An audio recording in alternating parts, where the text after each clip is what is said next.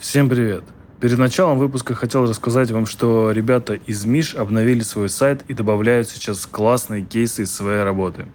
Миш уже давно не только проектирует и делает классный дизайн, но и развивает направление разработки.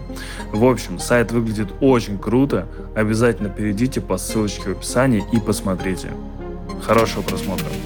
Логотип должен быть... А я на самом деле не думаю, что логотип должен быть каким-то.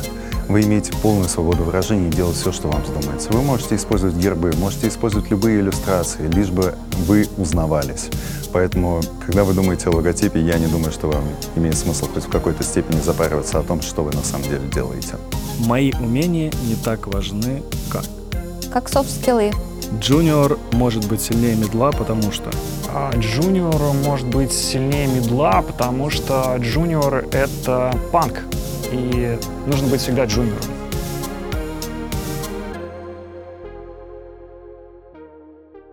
Это подкаст не о дизайне, где мы говорим с дизайнерами не о дизайне, но и о дизайне говорим тоже. И сегодня второй раз в гостях э, Леш Чупин, дизайн-директор МТС. Всем привет. Всем привет.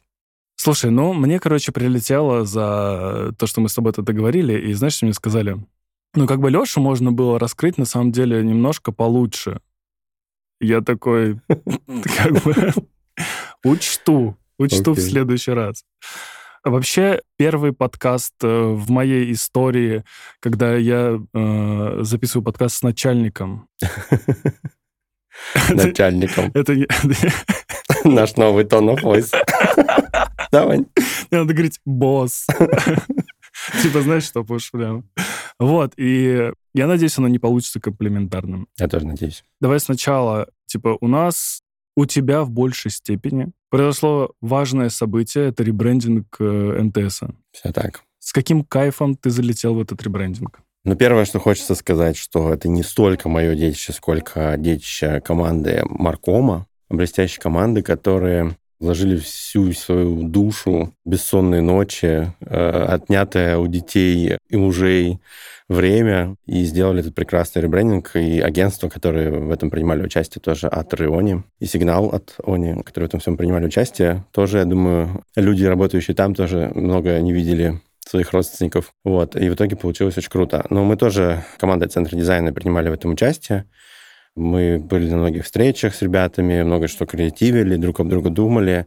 Я дико признателен команде Маркома, что они нас впустили э, в этот процесс вообще, потому что, ну, ребрендинг вообще всегда это такая интимная история, где есть э, группа визионеров, и очень сложно пронести зерно, которое там вот вы накопали, суть, которую вы хотите транслировать в аудиторию, э, очень сложно ее донести до конца. Потому что если в процессе будут подключаться разные люди с разными мнениями, они могут растаскать эту э, основную идею. Вот, и мы очень деликатно командой старались э, относиться к этому процессу и сильно там не это, как слон посудной лавки, локтями не двигать. Вот, и мне кажется, получилось очень круто. Редко в каких компаниях бывает такая коллаборация между маркетинговыми коммуникациями, именно брендингом и продуктами, продуктовым дизайном, которым мы занимаемся. Обычно это какая-то как кошка с собакой всегда. Вот. У нас так тоже было, надо честно сказать, э, когда мы появились. Но с годами мы научились вместе работать и уважать друг друга и территории друг друга. И теперь сегодня это очень мощный коллаборационный союз. В общем, я, э, я очень горжусь этим, на самом деле, эволюционным процессом, который мы прошли. И его видно в результате потому что ребрендинг не просто появился там на телеке и там в презентации шикарной, которую мы сделали там да, на сайте платформы МТС.ру, а это все можно увидеть в продуктах, мы это все приземляли в продукты, продуктовые дизайнеры в это все включались. Поэтому, да, команде Маркома за это прям большое спасибо. И по поводу кайфа, который я испытал э, в процессе, точнее, даже не в процессе, в процессе ты работаешь просто, ты не, не отвлекаешься от цели, к которой вы идете. А вот когда все случилось, я болел, я лежал дома, смотрел презентацию. Ну, это было настолько впечатляюще, потому что когда все это вот объединяется в одну точку времени и пространства и выдается в зрителя, это, конечно, выглядит очень мощно. И я не мог поверить просто, что этот день вообще настал. Мы готовились почти полтора года. И я помню, на следующий день э, я сидел за компьютером и думаю, так, ну посмотрю теперь, как у нас что, где раскаталось-то на продуктах. Вот. И я помню, как э, я ходил просто по э, витринам нашим в вебе. И я вижу, здесь сделали, и тут сделали, и вот здесь выкатили новое, и вот тут выкатили новое. И тут все макеты, которые я видел годами, ну не годами, за последний год, Мгм. которые мы так скрупулезно там вычищали, появились все в один день. И я помню, я прям, я был дома один, и я помню, я прям начал плакать. Это было, ну, я реально, я не ожидал от себя этой реакции вообще, я просто начал реально плакать, я понял, сколько труда, на самом деле, мы в это вложили. И что вот оно все зарелизилось вот прямо на следующий день после, даже в день, точнее, э, ребрендинга. Вот. И потом начали приложеньки выкатываться, потому что там не так быстро. То есть Android он быстро делается, а iOS подольше. Вот. И начали выкатываться приложеньки, вот, и это очень круто. Но потом ты начинаешь видеть ну, косяки, начинаешь понимать, что у тебя куча еще работы, на самом деле. И самая работа, она вот сейчас еще, ну, она продолжается, короче говоря. Мы не выдохнули, на самом деле. Ты смотрел какие-нибудь мемасы по поводу ребрендинга? Ну, это, это же самый сок, вообще самое вкусное посмотреть мем. Конечно. Не, я вообще сидел, когда смотрел презентацию, у меня в Инстаграме происходило какое-то полное безумие. Мне присылали все эти, ну, в чатике все там сыпались эти мемы. СМИ все начали писать. В общем, я помню, что я пиарщику нашему Арсению написал, э, говорю, маэстро, мое почтение. Потому что, понимаешь, это был прям, ну, это посев еще был очень грамотный, видимо, сделанный. Вот он так скромно сказал, типа, ну, отец, ну ты? Вот. И, ну, типа, это было реально очень круто сделано. Ну, смешно, конечно, чё, мемы смешные.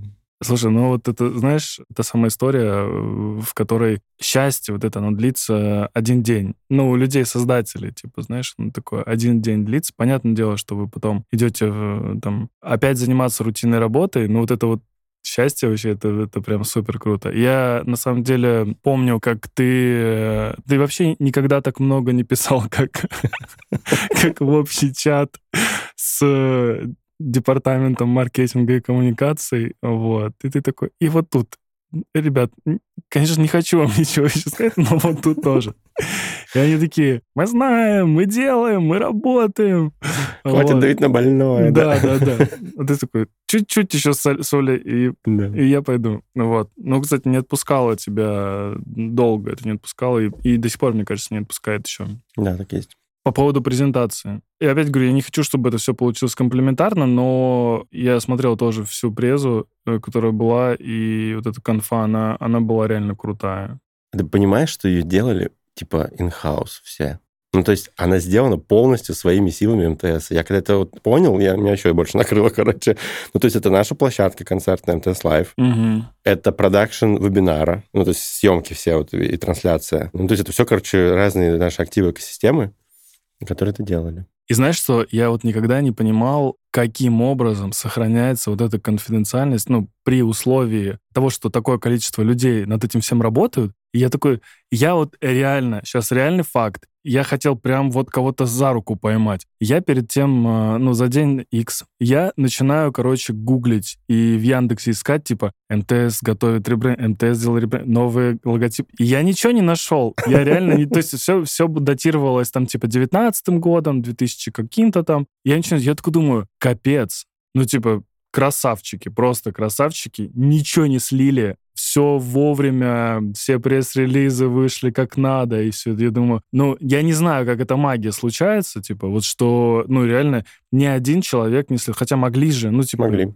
ну, типа, мое почтение, как говорится, да? Да, есть такое. Ну, у нас просто, во-первых, очень крутая культура внутри компании, то есть люди реально очень ответственно от- относятся к таким вещам. Во-вторых, э, у нас очень ответственные партнеры, ну, подрядчики. А с другой стороны, это человеческие отношения. Ну, то есть мы же дружим со всеми студиями, с которыми мы работаем, мы там с производственниками дружим. Хорошие человеческие отношения, и никто не хочет их подводить просто. Это такое на, ну, на личных отношениях, мне кажется, построено, поэтому никто ничего не слил. Ну, плюс, конечно, были всякие методики еще хитрые, там, типа, из разряда у нас э, на производство вывесок, например, ну, вообще в любой печатке был только один поставщик, чтобы мы точно знали, кто, если вдруг.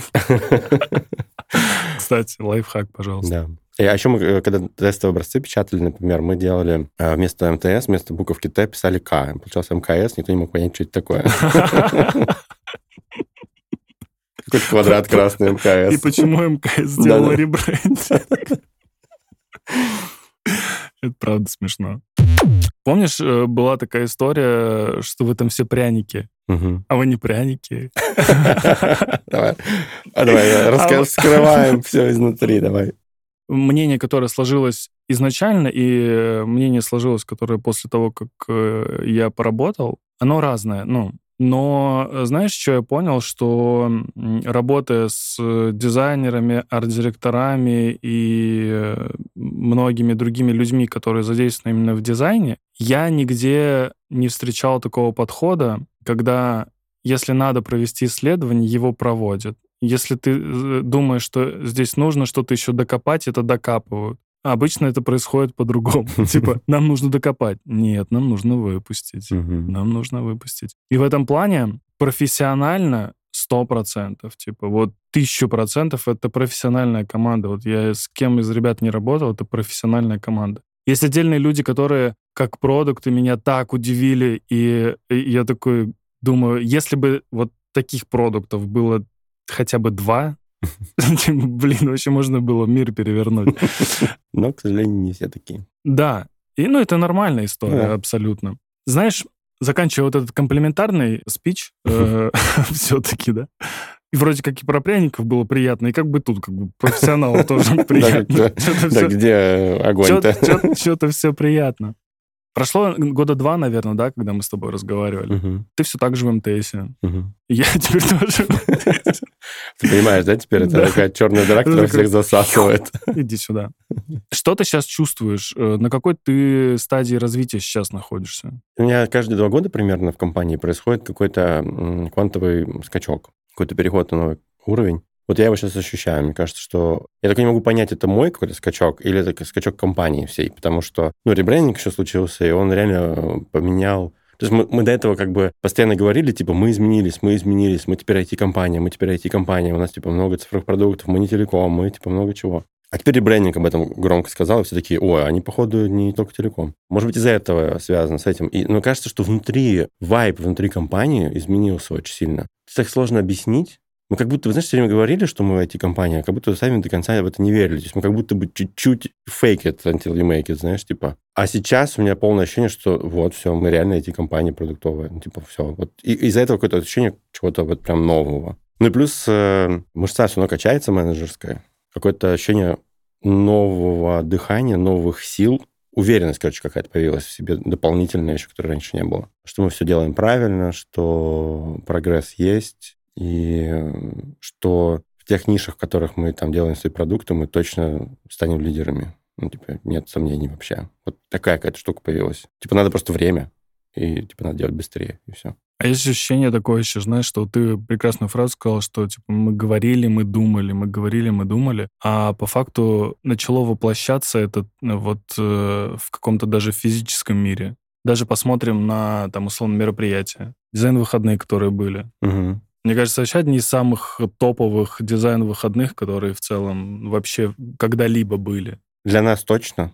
Не знаю, как всегда ли так было, но или были какие-то изменения, но да, эти дизайн-выходные были реально какие-то особенные. Вот, не знаю. Для, для нас точно были особенные, потому что это был какой-то невероятный вайб, очень интересные лекции, очень плотно как-то было, короче, круто. Вот. Я не- прошлые года такого не помню. Тебе не кажется, что ты сделал очень много, ну или поучаствовал очень много уже где? Сколько ты пережил ребрендингов? Э, Это второй. Ну, прошлый был рестайлинг, мы когда там... Когда, еще- добавили динамики? вот? Когда добавили динамики, когда, когда стилек так поменялся, прям тогда тоже мы, кстати, хотели убить яйцо, ну, ребята хотели. Вот, и мы через исследование доказали, что его не надо убивать. Ты был против тогда? Я был против тогда. Никита Новоселов, э, который сейчас арт-директор в Озоне, мы тогда вместе вдвоем прям отстаивали и убедили ребят не убивать яйцо. И ты знаешь, шло время, а я все время думал, а мы, ну, типа, может, мы зря, может, мы совершили ошибку. И в этот раз, когда ребята сказали, ну, все, типа, в этот раз мы точно убиваем яйцо, потому что оно ассоциируется, ну, по исследованиям, оно ассоциируется с телекомом, и если мы от него не отстанем, то мы никогда не трансформируемся вот в мультипродуктовую IT-компанию. Ну, нас не станут воспринимать как э, такую экосистему. И я подумал, так, да, ну, типа, пора, мне кажется. Ну, то есть я прям Ты согласился, начал руби поддерживать канат. ребят. Руби, да, да, прям руби, типа, все. Ну, про- надо отбрасывать прошлое, двигаться вперед. И я был прям обеими руками за ребят, за решение ребят. И прям... Ну, возможно, тогда было чуть-чуть не то время.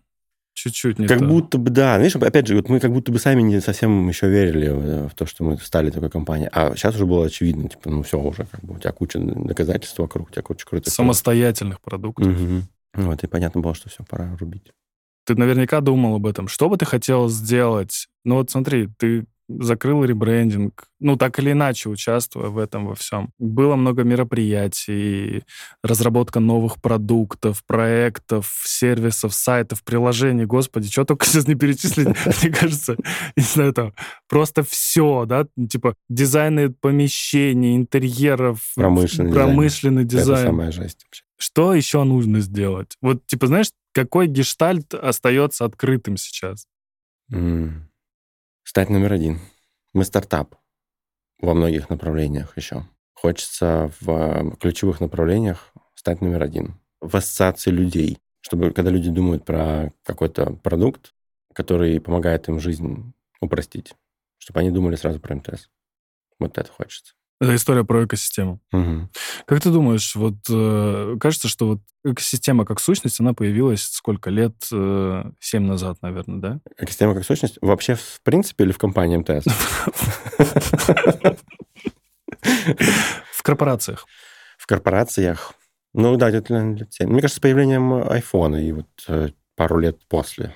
Кто-то из мейла сказал, раньше мы называли это портал, или кто- кто-то говорил так, раньше мы называли это портал, может, даже ты был. А сейчас это называется экосистема.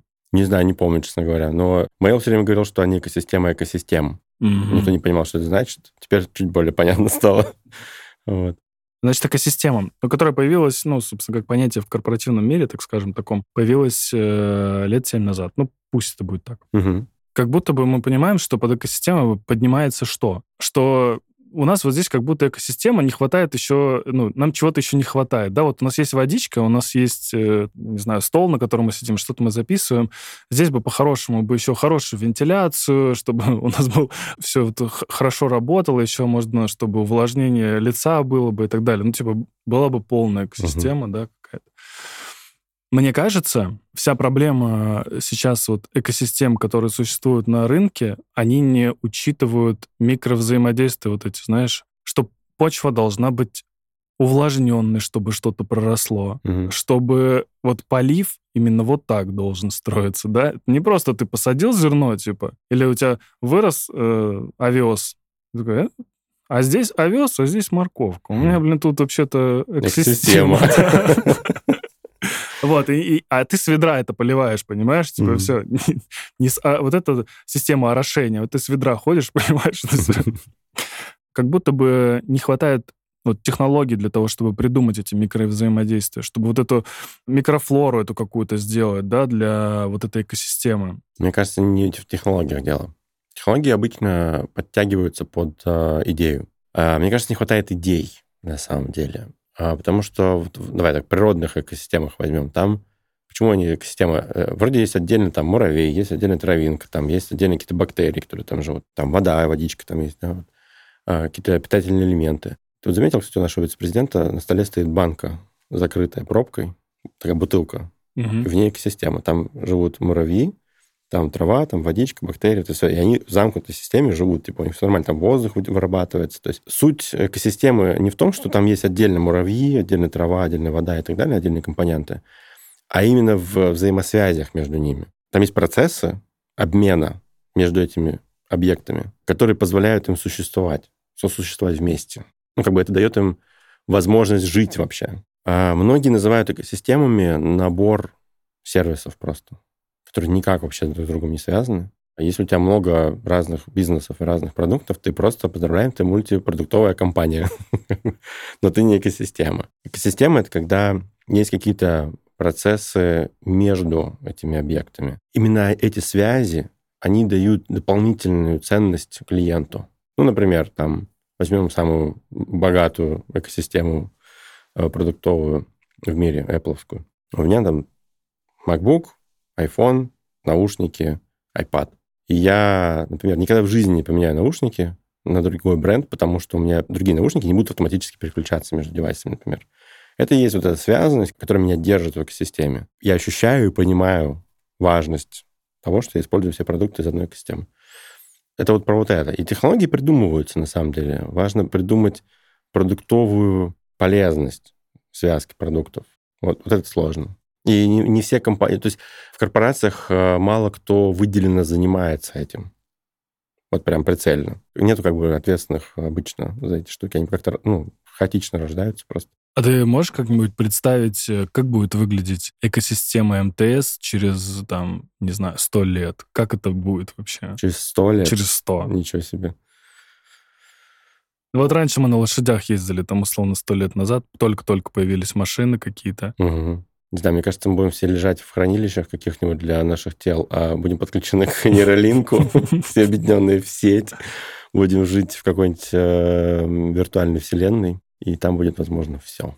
Вова Зимин, дизайн-директор Яндекс Плюса, сказал, что люди любят объединяться, ну, быть причастными к каким-то сообществам, угу. быть причастным к чему-то. Как думаешь, как концепция экосистемы пользователю быть причастным к чему-то, ну, типа, это рабочая история? Есть, например, экосистема МТС. Угу. И как будто бы ощущать себя частью этой экосистемы — это кайф. Угу. Вот. Или ощущать себя там частью экосистемы Яндекса тебе тоже нравится. То есть вот быть частью чего-то. Угу, угу. Ну да, принадлежность... Ты вот правильно же сказал по поводу того, что продукты сами по себе, они ничего не стоят. Таких продуктов миллион разных. Да. Ты можешь любой заменить любым другим и не париться. Ну, конечно, это причастность к клубу. У нас же есть такие вот там клубные дома, например, да? То есть mm-hmm. люди хотят поехать именно в этот микрорайон, потому что там живут, типа, классные люди. Вот, кстати, без шуток, я вот сейчас, э, типа, меняю квартиру, и я понимаю, что я не хочу с своего ЖК уезжать вообще, потому что мне, я кайфую от инфраструктуры, от людей. Я реально выхожу там на улицу, вокруг меня контингент, который меня радует. Я, ну, я, я кайфую быть частью этого... Это экосистемы. Это экосистемы каких-то креативных людей. Все такие интересные, стильные, необычные.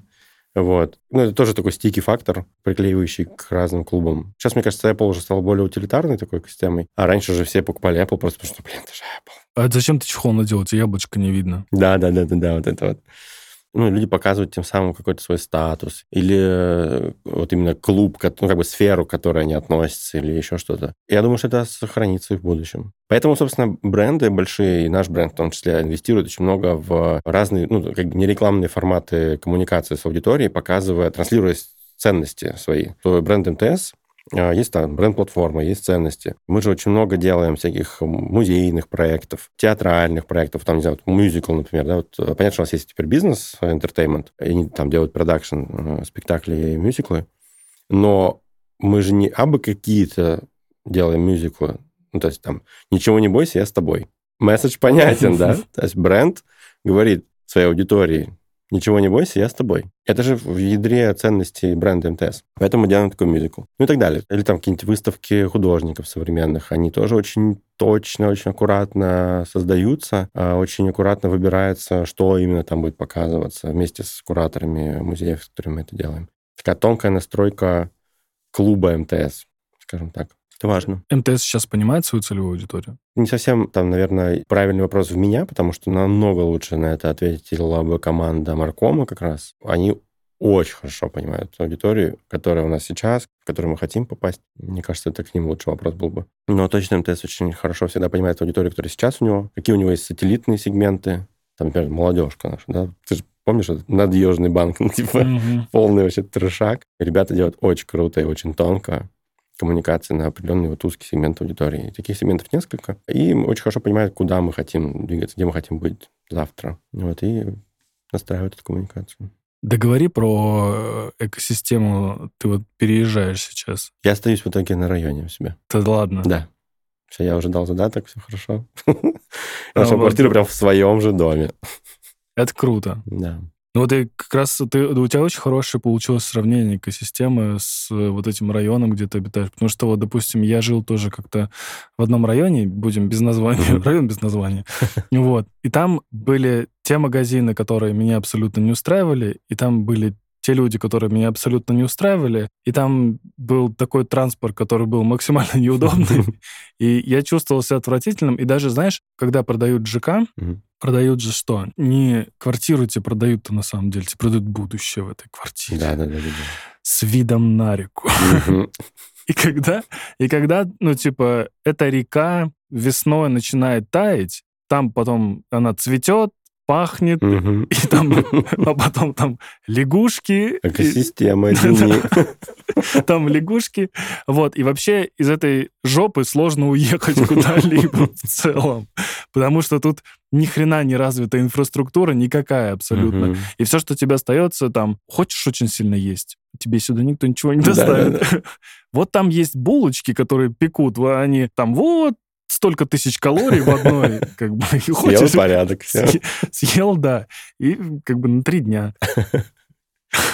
Ну да, это супер важно. Я говорю, вот у меня там любимые ресторанчики. В моем доме внизу есть ресторан итальянский, очень классный. Я прих- люблю приходить туда, там есть барная стойка, где я люблю с ноутбуком проводить встречи иногда. Там кофе очень вкусный. Там вот надо нам сейчас вещи куда-то деть из квартиры на несколько дней пока мы в новую сможем заехать. У меня на районе два этих э, склада таких очень модных, прям, знаешь, типа, там, мы сегодня там были, просто очень стилевое помещение, ну, место, там, типа, ты в 24 на 7 можешь зайти по коду просто там свою ячейку. У меня маг там, знаешь, в соседнем доме. Не похудеть мне никогда. И ты такой понимаешь, что, блин, столько всего ну, обросло за эти пять лет, сколько я живу на этом районе, и рядом креативный кластер большой. Я думаю, меня отсюда поганой метлой вообще не выгнать будет. Ты, получается, ты просто апгрейдился. Я типа. просто увеличил площадь, да. И тогда следующий вопрос у меня. Почему компании не делают... Ну, типа, вот есть экосистема, а есть VIP-экосистема. Мгм. Понимаешь, ты еще что-то можешь в этой жизни. Не только слушать музыку там и делать все, а можешь еще зайти в какую-то дверку, которая закрыта для там, Мгм. большинства людей. Почему люди не идут в это? Почему даже у крупных компаний сейчас нет таких штук? Ну, идут, почему? Опять же, мы же, у нас есть э, в подписке премиум, например, у тебя есть, открываются возможности, которых нету у тех, у кого нет премиума. Там, типа, ранний доступ на концерт, какие-то автограф-сессии. А вот такой премиум, чтобы за кулисы зайти. Это какой-то премиум Макси. Ну, типа, улучшиться просто как-то. Ну, там есть, там есть, там, типа, ты, ну, ты на концерт не получишь, не можешь купить билет э, в премиум-ложу, если ты не в премиуме. Ну, то есть такие какие-то вещи. Привилегии там. Быстрый доступ в контактном центре. Ну, если у тебя нет премиума, ты будешь дольше ждать на линии просто поддержки, чем если А, а премиум. лучше, представляешь, если у тебя есть премиум, VIP, вот этот самый, Мгм. который VIP Max, ты сказал, да? Да. Если есть премиум э, VIP Max, то тебе вообще никогда не нужно обращаться в службу поддержки. Тебе, она сама к тебе приходит, да? Они- Какие у вас проблемы? персональный концерт э, Зиверт дома, да? Да, все, все решено вообще. Хорошо, мы, конечно, сейчас это все шутим и, и так далее, но как будто бы реально крутая история, ну, типа, максимально улучшится. Знаешь, это когда ты играешь в игру какую-нибудь, которую ты скачал, и она такая тебе, а теперь посмотри рекламы минут 30. Там тебе такой, пожалуйста, пожалуйста. Я хочу... Можно я этот шарик закину уже наконец и пойду как бы, ну, там, не знаю, по делам по своим? Мне кажется, это правда, застройщики, они как будто раньше немножко догадались э, к этим штукам. Я, например, обожаю свой, опять же, район, потому что у меня застройщик сделал гениальную вещь. Он построил два бизнес-центра и четыре жилых дома в одном ЖК. Из-за этого вся инфраструктура расцвела просто как на дрожжах, потому что они в будни кормятся за счет трафика бизнес-центров, там дикий просто поток людей. А в выходные они кормятся за счет жильцов, которые с района никуда не уезжают, потому что у тебя все, что тебе нужно вообще для жизни, у тебя все здесь есть. Вот, по сути, да, ты тот же муравейчик, Да, вот тебе экосистема. Очень хорошо спроектированная. Нужно было сделать одну вещь, да? Объединить два мира разных. Бизнес, центр и жилой комплекс. И все, у тебя... Знаешь, Да, был классный пример того, как э, пик, Мгм. вот несмотря на как бы эконом-вариант того, что они делают, как они улучшили, и как их жилье стали люди воспринимать по-другому. Они сделали окна в пол Мгм. в своих подъездах. Ну, типа, ты просто вот вышел в парадную, и у тебя там, ну, типа, окна в пол, все, Мгм. и ты уже такой... Европейский вайб А так, добавили. б- да, так бывает, типа. Обычно как ты в подъезде по вот этому э, коридору какому-то, у тебя раз дверь, два дверь, ты такой, типа, в этих старых домах. Ты просто... Как в старых играх. Когда я выйду. Трехмерных, да. трехмерных.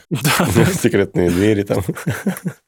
Закрыто. Мгм. Вот, нет, все типа классно, все прозрачно, вот, э, пожалуйста, и камеры поставили, и домофоны умные поставили, Мгм. можешь эти, там открывать эти двери и все прочее. Вот, типа, знаешь, чуть-чуть вот этого бизнес-флера какого-то добавили, и все заиграло как будто бы другими красками. Может быть, жить стало не лучше, как бы. Прям вот, ну, те же 44 квадрата. да? да, 22. 22. И слышишь так же все, там, ну, ты просто всех слышишь, но э, за счет каких-то вот таких супер мелочей, которые наверняка им не супер дорого стоили. Конечно. Причем они за тебя еще, ну, они же потом берут деньги, они говорят, «М, это же умный домофон, как бы, так что платить надо, как бы. Это любят. Что думали, бесплатно? Вот. Ну да, это я отношу все к эмоциональному дизайну. Вот э, в нашей да, пирамиде кайфовости продуктов у нас там наверху есть вот эмоциональный слой. Он, как правило, не требует больших инвестиций, но буст дает потрясающий. Ну, то есть, потому что люди любят красиво, люди любят получать эмоции. И это продлевает их lifetime там в космос просто.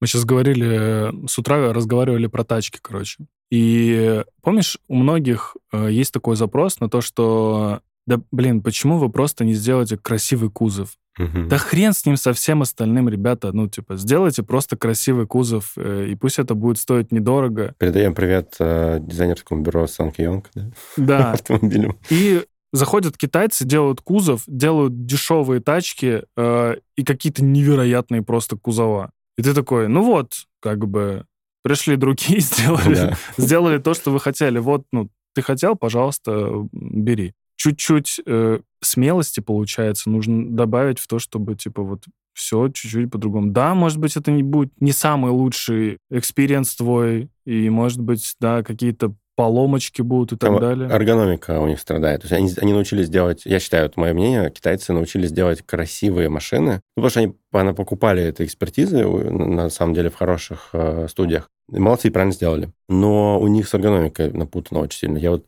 думал поменять машину, и я понял, что я буду ездить дальше на своем Volkswagen, потому что я сажусь в китайскую машину, я еще большой, я не, не, не целевая аудитория китайского автопрома явно, вот, и мне просто в них неудобно. Ну, то есть там, типа, ты сел, у тебя ноги вот, типа, поджались, руль где-то там, и ты вообще не понимаешь, как ездить-то. Я думаю, доработают. Да, с, их, да. с их- с их упорством и, И скоростью. и скоростью, я думаю, да. Недолго ждать таких э, изменений. Мгм. Это же про кайфовость. Да. В том числе. Есть кайфовость, вот э, первое впечатление, есть кайфовость, конечно, там использования там продуктов или сервисов, чего угодно вообще. Почему ты много говоришь, и почему кайфовость для тебя это вот номер один во всем дизайне? Мне кажется, просто этап у нас такой. э, Он довольно долго уже длится, но мы еще не там, где цель видится. Мы просто долго очень учились делать, э, я уже говорил много раз это на разных интервью, что мы очень долго учились делать э, удобно, чисто э, наши продукты, но у нас долго очень не получалось делать так, чтобы вызывало эмоции. То есть ты такой, типа, ну да, удобный сервис, типа, все, вот я быстро все купил там, типа... Я недавно э, был даже опыт, я что-то понял, что мне нужен номер еще один там временный. Я, не вставая с дивана, я это понял, типа, знаешь, когда закончил сценарий, я просто такой думаю, ну, сейчас eSIM куплю. Зашел на сайт, короче, прошел весь сценарий, там, типа, госключ, там, чуть-чуть, все, фигак, у меня, типа, активировалась eSIM-ка. Я реально сижу такой, думаю, так, секунду, в смысле? То есть я сейчас купил eSIM у нас, и меня ни разу не бомбануло нигде. То есть я не начал кому-то писать скриншоты, отправлять, знаешь, ну, типа, почему здесь вот так, как необычно? Вот, и я думаю, это же круто. Ну, типа, я реально, не вставая с дивана, купил э, сим-карту. Класс, новый номер. Ну, стали появляться такие моментики, вот, и это очень круто. То есть хочется просто, чтобы у нас все были продукты такие, чтобы они все вызывали эмоции, и поэтому мы очень много об этом говорим внутри компании, постоянно всем напоминаем, типа, кайфовость, кайфовость, давайте. И еще все занимались фичеризмом очень долго. Нужно было какую-то критическую массу этих продуктов наработать. Для продуктовой компании мы же не так и долго, на самом деле, ну, делаем продукты. Я 6 лет назад пришел в компанию, она вообще не умела делать цифровые продукты. А сегодня мы делаем, типа, уже ну, отдельные бизнесы большие э, цифровые. Следующий наш уровень – это научиться делать так, чтобы это было еще и классно. Поэтому постоянно про это говорим. Ну, давай тогда поговорим про то, от чего кайфуешь ты не как дизайн-директор МТС, а просто как э, Алексей Чупин. Че по кайфу в жизни? Вот такая, такой вопрос. Давай вспомним хотя бы несколько примеров того, что ты такой, «Блин, вот это да, вот это сейчас было кайф. Я э, самое, ну, не знаю, самое яркое впечатление у меня за после- вообще я много что-то прям на эту тему думаю уже долго достаточно. Новый визуальный язык Hyundai. Они запустили его где-то год, наверное, назад. Они показали концепт-кар, два своих. Один такой прям в ретро-стиле, гоночный такой, а второй тоже спортивная машина. И у нее она такая просто мыльница вот такая, знаешь, какая-то прям она водородная, по-моему, но она э, дизайн-код новый сделан под электромобили, потому что они понимают, что они туда идут, она вся такая вот обтекаемая, аэродинамичная. И я когда ее первый раз увидел, такой, фу, какой ужас. Типа, как это вообще можно было сделать? Это как с ребрендингом, знаешь, типа, в смысле такой логотип, как это? Потом переспал. с Да, этим. потом переспал. То есть вот я почему-то говорю, что долго. Я, на тему, я год на эту тему реально думаю, постоянно возвращаюсь, когда у меня там картиночки лежат э, поблизости на рабочем столе. Я их открываю иногда, смотрю. И на улице сейчас стал встречать, они стали в серию пускать этот дизайн. Мгм. И вот эти микроавтобусы их новые, они странные очень. Ты смотришь них, думаешь, блин, как странно. И у меня сейчас на парковке на подземной дома стоит э, рядом соседский ми- микроавтобус этот здоровый. Я каждый день к нему подхожу, смотрю на него, думаю, блин, какой же он красивый. Ну, то есть он реально... Это такое прям фьючер сегодня. И вот эти элементы, я стал, оптика у них такая характерная появилась. И это наводит меня постоянно на мысль, что нужно уметь знаешь, как это? Мы, продуктовые дизайнеры, мы уже очень аккуратные. Мы все время через эксперименты, Метрики. через исследования, метрики. Очень аккуратно. Не надо шокировать пользователя. Да, нужно все изменения делать плавно, чтобы он там не, это, не убежал. А чуваки в автопроме такие, фигак, просто меняем полностью дизайн всей своей линейки автомобилей. И типа дальше неизвестность. А это же, ну, типа, это же еще дороже. Это же весь, ну, представь, у тебя производственные мощности, у тебя серийное производство автомобиля, ты вообще не знаешь, какой будет эффект. Это же какие у них вообще железные яйца у дизайнеров, что они такое вот, ну, такие прыжки веры совершают. Это очень круто. Мне кажется, продуктовому дизайну цифровому этого не хватает. Уметь так э, собраться, рискнуть, перетерпеть весь хейт и э, вызвать любовь пользователей. И вот это меня, короче, больше всего занимает. Вот этот, вот этот вот прорыв Hyundai в э, промышленном дизайне, в автомобильном дизайне, меня он прям захватил год назад, и вот до сих пор не отпускает. Я прям смотрю и думаю, блин, как это, круто. Причем, типа, корейцы, молодцы. Это так фундаментальненько. Мгм. А что из повседневной жизни, то, чем ты пользуешься, ну, может быть, не, не каждый день, но частенько и такое класс. Знаешь, типа, я, я сейчас, короче, такую тему начал делать. Уходя из э, гостиной, я говорю, Алиса, выключи телевизор. Она выключает, я такой, вот так-то. Как будто это я все сделал, знаешь, типа. Ну, во-первых, у меня тоже умный дом, я тоже его обожаю. Это то, чем я каждый день пользуюсь и прям кайфую. Я вот сейчас все это оставляю новым жильцам, кто у меня купил квартиру. Мгм. И я прям, да, мне такая слеза, ну, я так долго все это устраивал.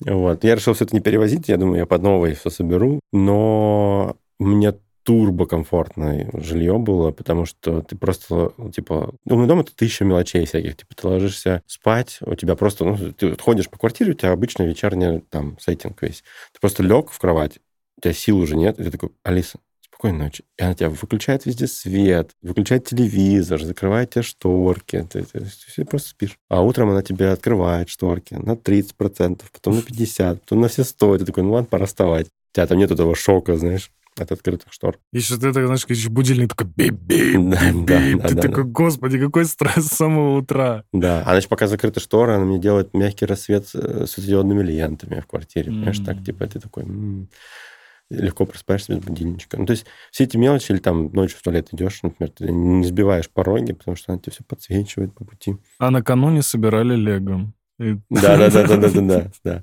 Вот. Ну, понятно, что это не Алиса делает, это делает умный дом. Там у меня куча разных экосистем Мгм. объединенных. Вот. Да, много этих деталей, которые я прям люблю, я прям наслаждаюсь этим каждый день. Вот, еще, ну, я теперь уже в новой квартире понимаю, что я сейчас буду собирать все в новом доме МТС, я прям уже жду, Мгм. буду все тестировать, пилотировать. У меня есть кофемолка еще, например, бошевская кофемолка. Я ее купил за дизайн, что-то такой классический, брауновский, на самом деле, дизайн, который, боже, прям, вот они прям воруют нещадно, мне кажется, у браунов. А их уже ты путаешь даже. Подожди, нет, я вру. Я вру, она брауновская. Да, та самая, короче. Дитера Рамса дизайн. Вот, и она такая ретро-дизайн у нее. У меня в детстве такая была. И Мгм. вот сейчас у меня такая, да, вот я обожаю ее утром на ней кофе смолоть. Просто эстетическое удовольствие. Она такая простая, вот прям гениальный дизайн. Одна кнопка, крышечка, там вот пластиковая, прозрачная. бел- Да, да ты такая. чё, Да, серьезно, да, да. капец. Я обожаю ее вообще. У меня такая была в детстве. Вот. Я когда ее увидел, я такой, «М, просто любые деньги. Возьмите мои деньги, да. да. Вот, я ее прям люблю, она работает, у меня все хорошо. Еще, знаешь, я думал, прикольно же, когда всегда есть в магазине любимая булочка твоя. Вот, ну, серьезно, вот я, знаешь, жил на районе на одном, и я все время, ну, там, заходил в одно и то же место и покупал одно и то же. И в какой-то момент мне, мне стали откладывать Экосистема. экле- эклеры. Ну, типа, то есть в какой-то момент они персонализировали под меня Да, это эклеры. не экосистема, это таргет хороший. Да, это супер таргет вообще. Я такой думал, вау, персонализация. Это мой следующий большой вопрос, Мгм. на самом деле. Я не понимаю, почему до сих пор сервисы, которые делаются в России, не научились э, делать так же, персонализировать данные, как э, сервис на... Но я не скажу сейчас, что на Западе уже, потому что, например, если мы говорим про ТикТок, Мгм, то это не Запад, да? мгм, Это Восток. мгм. Мгм. А как бы, казалось бы, ты пользовался ТикТоком? Немножко. Он за какой-то очень быстрый промежуток времени понимает, что тебе надо, Мгм. что тебе подсовывать. И поэтому ты супер-мега подсаживаешься на эту историю. Ты, ты хочешь, блин, два часа ночи, ты хочешь выйти оттуда, но и ржать не можешь перестать. И я такой, да fuck, Мгм. Spotify. Мгм. Это гениальные какие-то чуваки. Я не знаю, что они там Ты делают. знаешь, я вот не соглашусь с тобой. Я, когда, собственно, там все случилось, оторвало меня от Spotify. И я думаю, ну ладно, пришло время. И МТС-музыка же там команда пересобралась. Войти в жестокий мир. Да-да-да, не, не войти в жесткий мир, но пришло время пользоваться собственными сервисами. И ребята как раз сделали редизайн музыки, и он мне начал нравиться. Прям МТС-музыки. МТС-музыки, да. И я перешел на МТС-музыку, и я не могу теперь от нее отвязаться, понимаешь? Именно рекомендации в МТС-музыке нравятся намного больше, чем в Spotify. М. Типа я включаю, вот у меня есть такой жанр специфичный, я не знаю, как он называется, не могу его описать. Но это типа Disclosure, вот такие ребятки, короче, такой вайп музыки. Вот, и такой спид-гараж местами, такой немножко, ну, короче. Вот я его включаю, трек, говорю, типа, мне вот, пожалуйста, похоже. И он реально подбирает мне похоже, и я просто еду в машине и кайфую. Вот Spotify не дает мне такого опыта. М. Хотя у меня есть сейчас Spotify тоже, ну, типа, Может, не до конца в России научился? кому какая разница? Где Идите я? в жопу. ну, Spotify, блин. Класс. Ну ладно, ну хорошо, допустим, Spotify. YouTube. Мгм. Супер рекомендации просто. Э, Невозможно. YouTube, да. Невозможно. Это правда. Как ты это делаешь, хочется спросить. Ну и казалось бы, YouTube был запущен в 2008 году. Ну можно типа пенять на то, что ну они же очень давно на рынке. Они на рынке, блин, с 2008 года. Это, по сути, для такого масштабного продукта и для тех алгоритмов, которые они сделали, и не только алгоритмы подбора, Мгм. но и все прочие алгоритмы, которые внутри есть, это супер машина. Да, понятно, это миллиарды долларов, Мгм. это миллиарды часов контента, который там есть, который заливается со всего мира. Но я думаю, может, нам не хватает количества этих часов, чтобы анализировать информацию. М, Объемы данных? Может быть, кстати. Но ты знаешь, я заметил, что в YouTube, мне кажется, шортс подбираются еще лучше, чем основной контент длинный. Наверное, Тебе да. не казалось так? Вот Да. я прям стал А замечать. ты заметил, это. что сейчас очень много, кстати, на шорты подсели люди? Я Типа- иногда сижу такой, думаю, а я вообще в каком приложении Да, сижу? Типа, Да. Я в ТикТоке или Но, где? но заметь, всегда можно понять, отличить ВК. У ВК очень э, контент, э, как это сказать, ну, типа подростковый.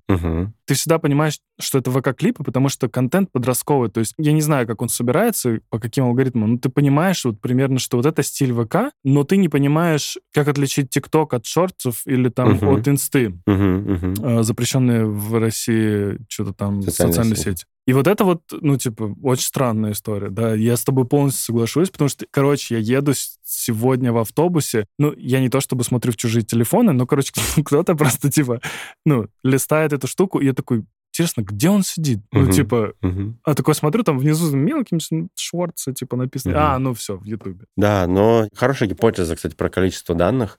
Но вообще, на самом деле, э, данных дофига. Есть же вот классная шутка, которую я очень люблю, которая супер правдивая, когда начинаешь закапываться вот вглубь этой Мгм. темы. Такая, значит, э, Big Data знает про вас все, но ничего не может понять.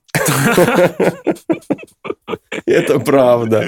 Да. Ну, типа, данных собрано так много, но сделать из них какой-то вывод просто нереально вообще. Можно просто слить это в сети, и пусть все смотрят. А толку, да? Понимаешь, там Да тоже это, никто ничего не это, ж- поймет. это шутка про сливы, которые, Мгм. ну, типа, сейчас периодически возникают. Кстати, поэтому мы усилили так, минутка рекламы. Поэтому мы в МТС у нас появилась целая вертикаль кибербезопасности. Мы стали на эту тему заморачиваться очень сильно. Но вот это вот неизбежно, мне кажется. Мгм. Мы пришли к тому, что скоро мы еще биометрические данные могут попадать э, в сеть, не только твои персональные. Как будто бы, знаешь, персональные до там, типа, ну, какого-то там 2017 года и так попадали, да? Они просто в открытом доступе лежали всегда. И Все выкладывали сами в соцсети всем про себя все. плевать было еще, знаешь, типа, ты заходишь на страницу ВК, вот там тебе телефон твой, там скайп, короче, все дела. Еще они заставляли тебя, ты называйся, пожалуйста, как у тебя по паспорту, да? Что это ты нам тут написал, там, Иван Меллер? Кто такой Иван Меллер? Не, не пройдет. Вот. Вообще вот это вот будущее, ну, мы с тобой периодически говорим про это будущее, про тачки, про экосистемы, про метавселенные, про всю вот эту историю. И кажется, очень много уже в настоящем, куча вообще Мгм. всего на самом деле. Я не могу понять, несмотря на, на то, что у нас ну, действительно классные профессионалы работают. У нас, э, ты правильно говоришь, есть большое количество данных, объем этот. Не понимаю, почему мы до сих пор не научились э, именно делать это так, чтобы это было прям вот персонализировано. Не по тегу конкретному, не по названию или жанру, Мгм. а вот э, анализировать вот каждую секунду. Ты можешь э, миллион раз запустить какую-нибудь песню или какую-нибудь группу, и кажется, что ну, не дослушать ее до конца, потому что тебе не нравится, ты просто пролистал. Но потом э, сервис тебе говорит, а вот тут как бы некий человечек, похожий на вот эту группу. Мгм. Ты говоришь, да мне неинтересно было это. Или еще больше, я ругал кинопоиск, короче, мы, мы разговаривали, когда Мирдан Агаев, который дизайн-директор Мгм. медиасервиса, приходил, я говорю, Мирдан, вот скажи мне, пожалуйста, почему у меня вот здесь в рекомендациях фильм, который я уже посмотрел миллион лет назад? Типа, и там, знаешь, ты забыл его и он такой, и он такой мне говорит, же посмотрел. да, да. Нет, ну типа, я говорю, вот хочешь, зайдем в него, и там будет написано, что я его просмотрел, даже оценку поставил. Мы заходим, я, ну, типа, посмотрел, оценку поставил. Зачем он здесь мне, пожалуйста? Ну, дайте что-нибудь посмотреть другое. У вас же там столько фильмов, вы ничего не показываете мне на главный там. Ну, сейчас уже, кстати, ситуация немного изменилась. Но мне кажется, все равно не так, как хотелось бы. Конечно, понимаешь, самое сложное в этих моделях — это учесть все аспекты твоего контекста, в котором ты это потребляешь. У тебя МАУ, там, сервиса, не знаю, 20 миллионов. Переводим это месячная э, активная аудитория. Да, да. А, Ежемесячная активная аудит- аудитория, у тебя 20 миллионов человек. И они, не знаю, музыку слушают. Они слушают ее все в разном абсолютно контексте. Кто-то во время фитнеса, кто-то спать под нее ложится, кто-то в тачке только слушает, кто-то просто гуляет в парке под нее. Ты все эти данные знаешь, там по разным косвенным признакам. Но это же миллион разных сегментов, и тебе нужно, получается, модель рекомендаций прорабатывать под каждый параметр ситуационный даже. Если взять только параметр, у тебя этих параметров будет там на столе, как, ну, не знаю, миллион. И э, тебе под каждый нужно написать алгоритм. Вот смотри, ну правильно же понимаю, что телефон-то знает о тебе намного больше. Телефон может понять, что ты сейчас идешь по лестнице. Мгм. Телефон может понять, что ты сейчас, в принципе, идешь или едешь Мгм. даже. Да. Как будто бы есть те данные, которые... Я не знаю, каким образом их можно оттуда вытащить на самом деле, но как будто бы есть те данные, которые вот для вот этой вот как раз места или, как ты сказал, ситуация, в которой ты находишься, ты ее как будто бы можешь э, узнать. Да, а с другой стороны сидит продуктовая команда, у которых ограниченный ресурс на запиливание фич, Мгм. и кто-то говорит, давайте сделаем для людей, которые поднимаются по лестнице, рекомендации вот так определенного... И знаешь, что нужно? такой, сколько таких людей, типа... Музыку Рэмбо просто да, да, да, да. Ну, например, и типа, и ты такой, сколько людей в таких ситуациях бывает, и как часто? Это вот ты только что говорил про вот эту же историю. Про то, что закапываемся в метрики и думаем про разные штуки. Да, да. Ну, то есть просто кто-то, какие-то команды могут прорабатывать вот такие кейсы и потом рассказывать в рекламе их, например, и оно покупает. Ну, то есть тот же Apple постоянно делает, ты когда смотришь конференцию, ты такой сначала, вау, как они классно это сделали, а потом такой, там, у меня такой ситуации в жизни никогда не будет вообще. Типа, это очень прикольный когда кейс, когда но тебе нереальный. Нужно посмотреть ультрафиолетовое этот, э, излучение, насколько... да, Да, да, да, да, это очень например. круто, но типа. Да, да, да. Вот. Или, допустим, там, не знаю, вот камеру они рекламируют, что, типа, у нас есть теперь синема, типа, эффекты вот эти вот, и, типа, показывают скейтеры, которые друг друга снимают, ты такой, офигенно! А потом такой, ну да, я же каждый день фильм снимаю, да, на телефон, ну, ролики всякие. Ну, как бы, мне Просто. очень круто, хочу купить iPhone теперь, но, как бы, но я этим никогда не воспользуюсь. Разный подход. То есть кто-то делает э, такой фичеризм, какие-то вау-фичи. Это тоже про эмоциональный слой, на самом деле. Мгм. Вот. Кто-то делает фич просто ради маркетинга такого. Кто-то пытается сделать сервис так, чтобы он был закрывал максимально э, потребности максимального количества людей. Ты делаешь э, ремонт в квартире, ты придумал сделать офигенную полку для цветка, не знаю, например, и ты такой, у тебя ничего в квартире нет, у тебя полный там бетон, знаешь, грязище, ты такой, полка для цветка, офигенно, и все такие, ты больной, тебя тут вообще тебе жить негде. Вот ты сначала будешь делать все-таки вещи, которые вот, ну, низкие висящие фрукты, да, какие-то очевидные вещи сначала, а потом, когда ты уже не знаешь еще, что тебе еще сделать, ты можешь позволить себе такие точечные вещи делать. Бантики навешивать. Да, да, да, да. Ты готов был бы делиться своей персональной какой-то информацией, и если бы сервисы тебе предлагали взамен суперперсонализацию? М, Это первый вопрос. А второй вопрос. Смог ли бы ты раскатать такой сервис, ну, условно, на, там, на большое количество людей? Позволил бы ты себе, если бы тебя это тоже зависело бы? Думаю, да. Вообще, в принципе, исследования показывают, что люди готовы делиться своими персональными данными и какой-то приватностью именно из соображения, что они из этого как бы получат какой-то комфорт цифровой. С самого начала так было устроено, такой как бы это контракт. А, это до сих пор так. И вообще, на самом деле, люди, как показывает практика, majority, да, как большинство людей не парятся на тему кибербезопасности вообще. Ну, типа, людям пофигу. Люди покупают себе проход в метро по Face ID и даже не задумываются вообще, какая у этого есть обратная сторона, например. Или, допустим, почему у нас появилась там кибербез в компании такой очень серьезные инвестиции в эту сторону? Потому что мы поняли в какой-то момент, что э, вообще-то мы находимся на передовой э, безопасности своих клиентов, потому что все сервисы, которыми они пользуются, не только нашими, а вообще все сервисы цифровые, которыми они пользуются в своем телефоне, как правило, завязаны на смс-авторизацию Мгм. номер телефона, это вообще мало кто понимает. Номер телефона, который у нас есть, это ключ от всех вообще дверей. К твоему Факт. банку, к твоим персональным данным в госуслугах, например, к твоим соцсетям, к твоим файловым хранилищам, где ты фоточки свои хранишь, в том числе интимные люди много часто хранят контент ин- интимного, к твоим документам, которые ты сканы там хранишь у себя в облаке тоже. Все это завязано на один номер телефона и смс OTP авторизацию, как правило. Что так конверсия выше. Все в это идут.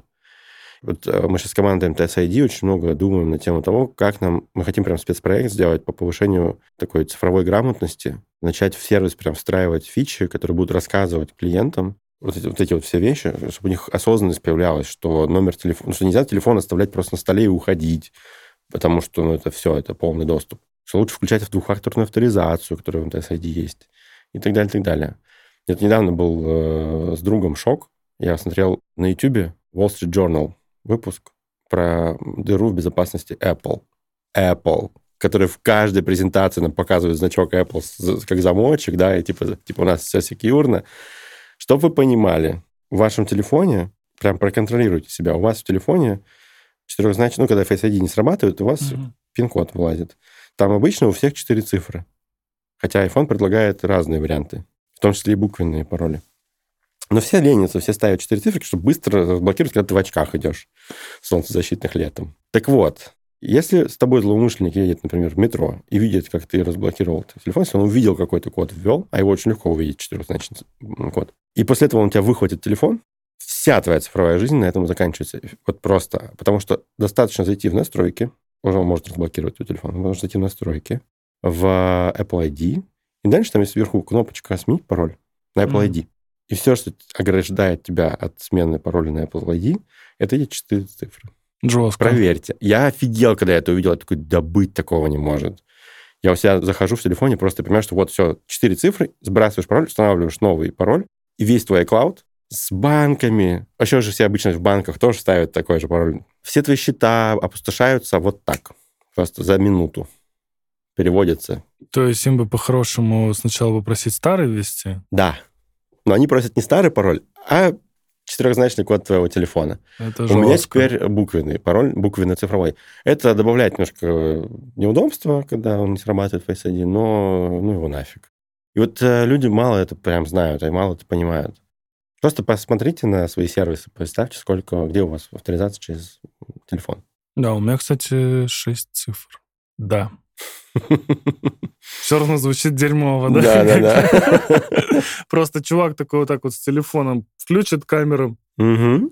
Добрый вечер. Да. Особенно в автобусе каком-нибудь, когда ты стоишь такой, типа, вот так вот этот Да. телефон разблокируешь. Да. Понятно, там. что ему нужен доступ к твоему девайсу, ну, как бы, их выхватывать э, любят люди. И, типа, знаешь, самое, что интересно, типа, в течение часа ты беспомощный Да. просто.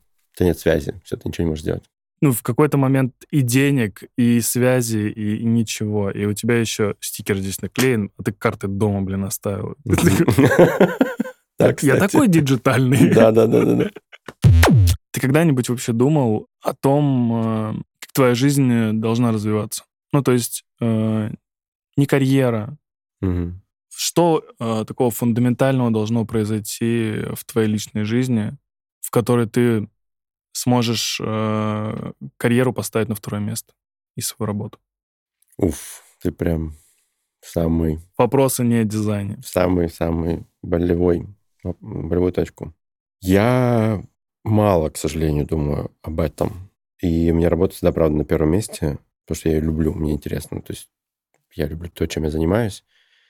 И я 24 на 7 на работе в голове в своей. Последний год, на самом деле, я пытаюсь выравнивать немножко баланс, чтобы чуть-чуть заниматься э, личной жизнью. К слову, я очень счастлив в личной жизни, у меня, слава богу, все хорошо сложилось. И человек со мной очень понимающий и смирившийся с ролью второй. вот. Но что на первом месте работа всегда. А, но я иногда понимаю, что я перегибаю прям. Учусь э, найти баланс. Пока получается фигово, если честно. Вот сейчас даже у меня смена квартиры, да, то есть это такой фундаментальный вопрос, который на личную жизнь очень сильно влияет. Он прям, это опора, это такое убежище. И мне не хватает времени им заниматься нормально. То есть я нанимаю помощь, с такими вещами даже делегирую много очень вопросов, а, потому что я все это время отдаю работе. Мне это всегда кажется важнее. Но это связано с глубинной мотивацией моей. Мне хочется сделать что-то значимое. А, Я по там, своим каким-то установкам семейным, я child-free, не хочу детей, никогда не хотел. И... Ну, время, у меня был один период в жизни, когда я прям хотел детей, но в целом я не понимаю, что это не моя история. Может быть, это поменяется, может, меня щелкнет, там, через пару лет я приду и скажу, все, я вообще весь в детях, обожаю детей. Но вообще, типа, child-free. И из-за этого все время есть экзистенциальный вопрос, типа, а зачем я здесь и на этой планете вообще, и что я оставлю после себя? И ответ, конечно, очевидно, не материальные ценности, которые я зарабатываю. Все фигня. И раз я не хочу детей, раз у меня не будет наследия... Потому что, ну, дети — это тоже хорошее, полноценное тоже наследие. Не обязательно там быть Чайковским, чтобы... Или Пушкиным, чтобы стать великим. Оставить наследие. Можно по-разному это делать. Но поскольку для меня дети — это не вариант, то, соответственно, я все время думаю о том, что я должен какой-то вклад, насколько у меня потенциал есть, должен его реализовать и сделать этот вклад в человечество. И мне кажется, это моя, моя глубинная мотивация, почему я фигачу так. Мне все время недостаточно. Я понимаю, что я, я могу больше, я могу достичь больше, я могу больший вклад внести на большее количество людей. Меня- вот это меня драйвит. Ты, получается, постоянно горишь. И постоянно горю, постоянно фрустрирую. У меня есть постоянное ощущение тревоги. Я даже с психологом своим разбираю, потому что это выматывает очень сильно. У меня, у меня перманентное ощущение тревоги от того, что я что-то не сделал. Типа время идет, а на жизнь отведено очень мало времени, я мало сделал, надо еще. И меня это все время драйвит повышать планку в проектах, повышать амбициозность проектов. Э, Когда я беру какую-то планку, которая мне кажется, что вот все, это уже предел, я ее беру и такой, ну мало, ну надо было больше, ну это же фигня, все это все не то, надо еще больше. Вот это состояние вот такое, знаешь, это какой-то загнанности, безусловно, от этого появляется ощущение. Но, с другой стороны, есть ощущение драйва, потому что ты, ты понимаешь, ну ты же взял эту планку, ты же смог, типа, давай дальше бери больше.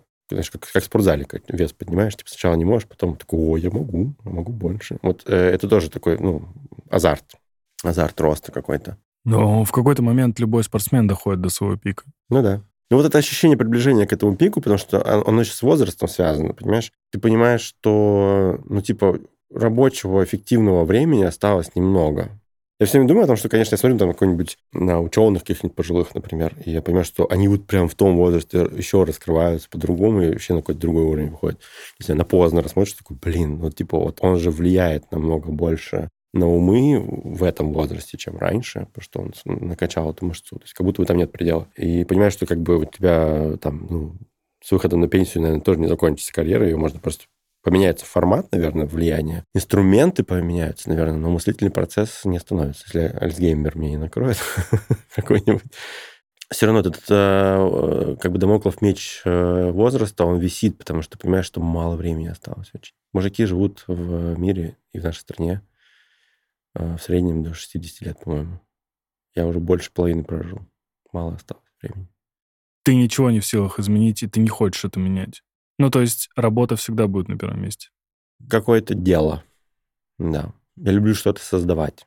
Ну, то есть это, может быть, будет не работа, может быть, это будет какой-нибудь... Хобби, искусство. Вот хобби меня не захватывает почему-то. Я не знаю, я очень люблю лего собирать. Как-то я увлекся прям в какой-то момент, видел меня в офисе. Да-да, я поэтому и сказал про Лего. Да, вот я в какой-то момент... Оно очень помогает как раз мое вот это состояние э, тревоги убрать. Пока я собираю, у меня мысли начинают структурироваться.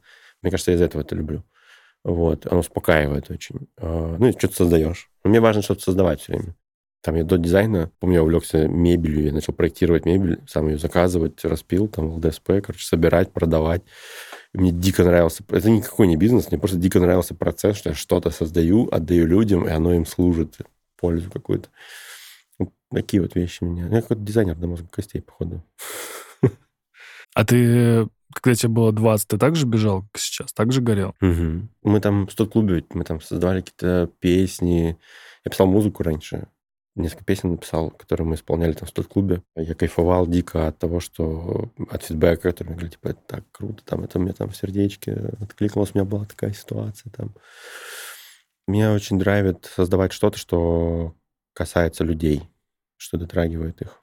Вот кто прожил не зря, по твоему мнению? На кого можно ориентироваться? Первое, что приходит на ум сразу же, Джобс, э, потому что он горел тоже, он изобретатель, видел мир немного иначе, сгорел как просто вспышкой, очень рано ушел, выложил всего себя, поменял мир. Да и потом можно посмотреть, это у него гениальный есть ролик Apple, который про безумцы, которые меняют мир. Он же сначала записал версию со своей озвучкой, сам озвучил голосом своим.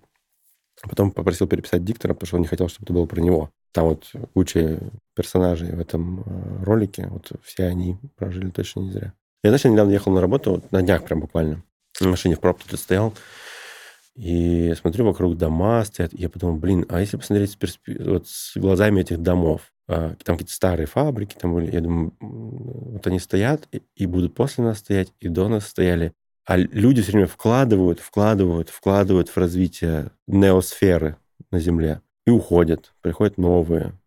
Новые не понимают, что это предыдущее поколение создали для них. Типа, зачем мы все это делаем? Я вот, типа, думаю, на своей мотивации просто думаю, я вот хочу что-то сделать, типа, полезное для человечества.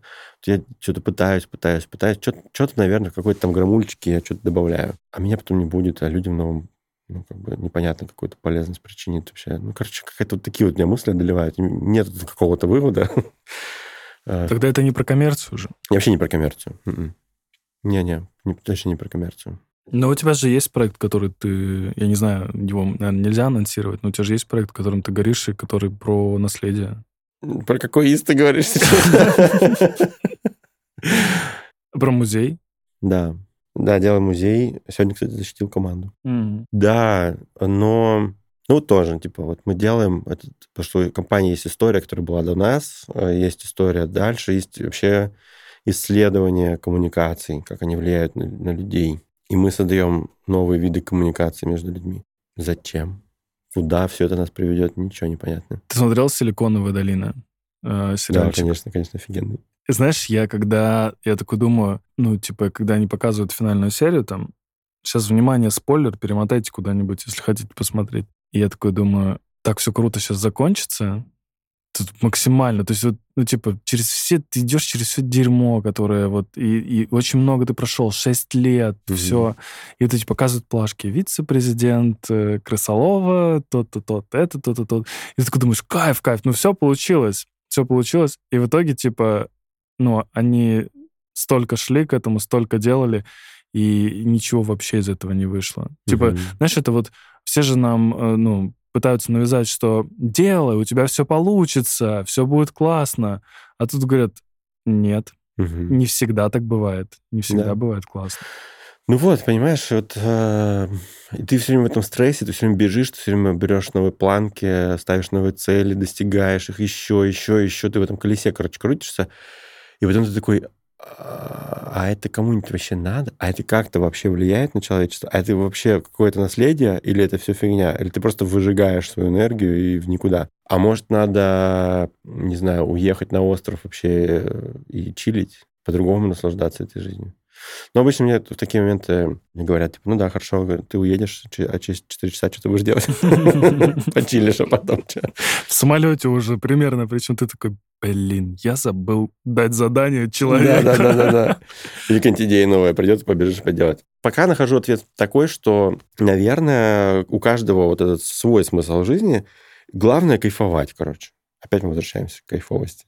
Главное просто кайфовать. Главное, мне кажется, это твое эмоциональное состояние. Получаешь ты драйв и удовольствие. Потому что жизнь — это энергия. Все. Вот типа Дать взять. Да, да, а- обмен, энергообмен. Все. То есть, если ты от этого кайфуешь, вот мой главный, мой главный принцип, что когда я поним... я не всегда вовремя соображаю, это правда, не, не всегда вот вовремя ре- осознаю. Но как только я осознаю, что я не получаю удовольствия, и что-то вот прям, знаешь, ну, стену типа пытаешься лбом прошибить, а потом ты такой, а зачем? Я же не получаю от этого удовольствия. И вот э, просто перестаешь что делать, переключаешь свою энергию на другое, начинаешь делать то, что тебе доставляет удовольствие. И вот такой, короче, знаешь, типа, у самурая нет цели, у самурая есть путь. Может быть, в этом смысл жизни. Просто идти. Просто идти, да, и кайфовать просто от процесса. Кайфово тебе сидеть на острове на закатике смотреть. Делай Ради это. бога. Хочешь э, крутиться на месте, ты от этого кайфуешь, крутись на месте, кайфуй. Ты готов уйти по возрасту на пенсию из МТС? В целом, да. В целом, да. Вот, кстати, вот у тебя вот был гость, э, только что, с которым мы пересеклись до эфира. Очень классная мысль мне понравилась, что, типа, много лет работаю в компании, типа, а почему бы и нет? Если мне все классно, если мне все нравится. Еще тут одна мысль была, кстати, классная у коллеги, она ушла из компании. Очень важно уходить к, а не от. От уходить нельзя никогда. А уходить к точно хорошо, потому что это новая энергия, новый мир, там новые вызовы. Ну, поэтому если у меня к всегда происходит внутри компании, да, и слава богу, почему нет? Какая разница? Что работодатель просто? Просто ты там реализуешься, ты кайфуешь, у тебя есть новые вызовы там или нет. Любите то, что делаете, и делайте то, что любите. С вами были Ваня, Леша. До новых встреч. Пока-пока. Пока-пока.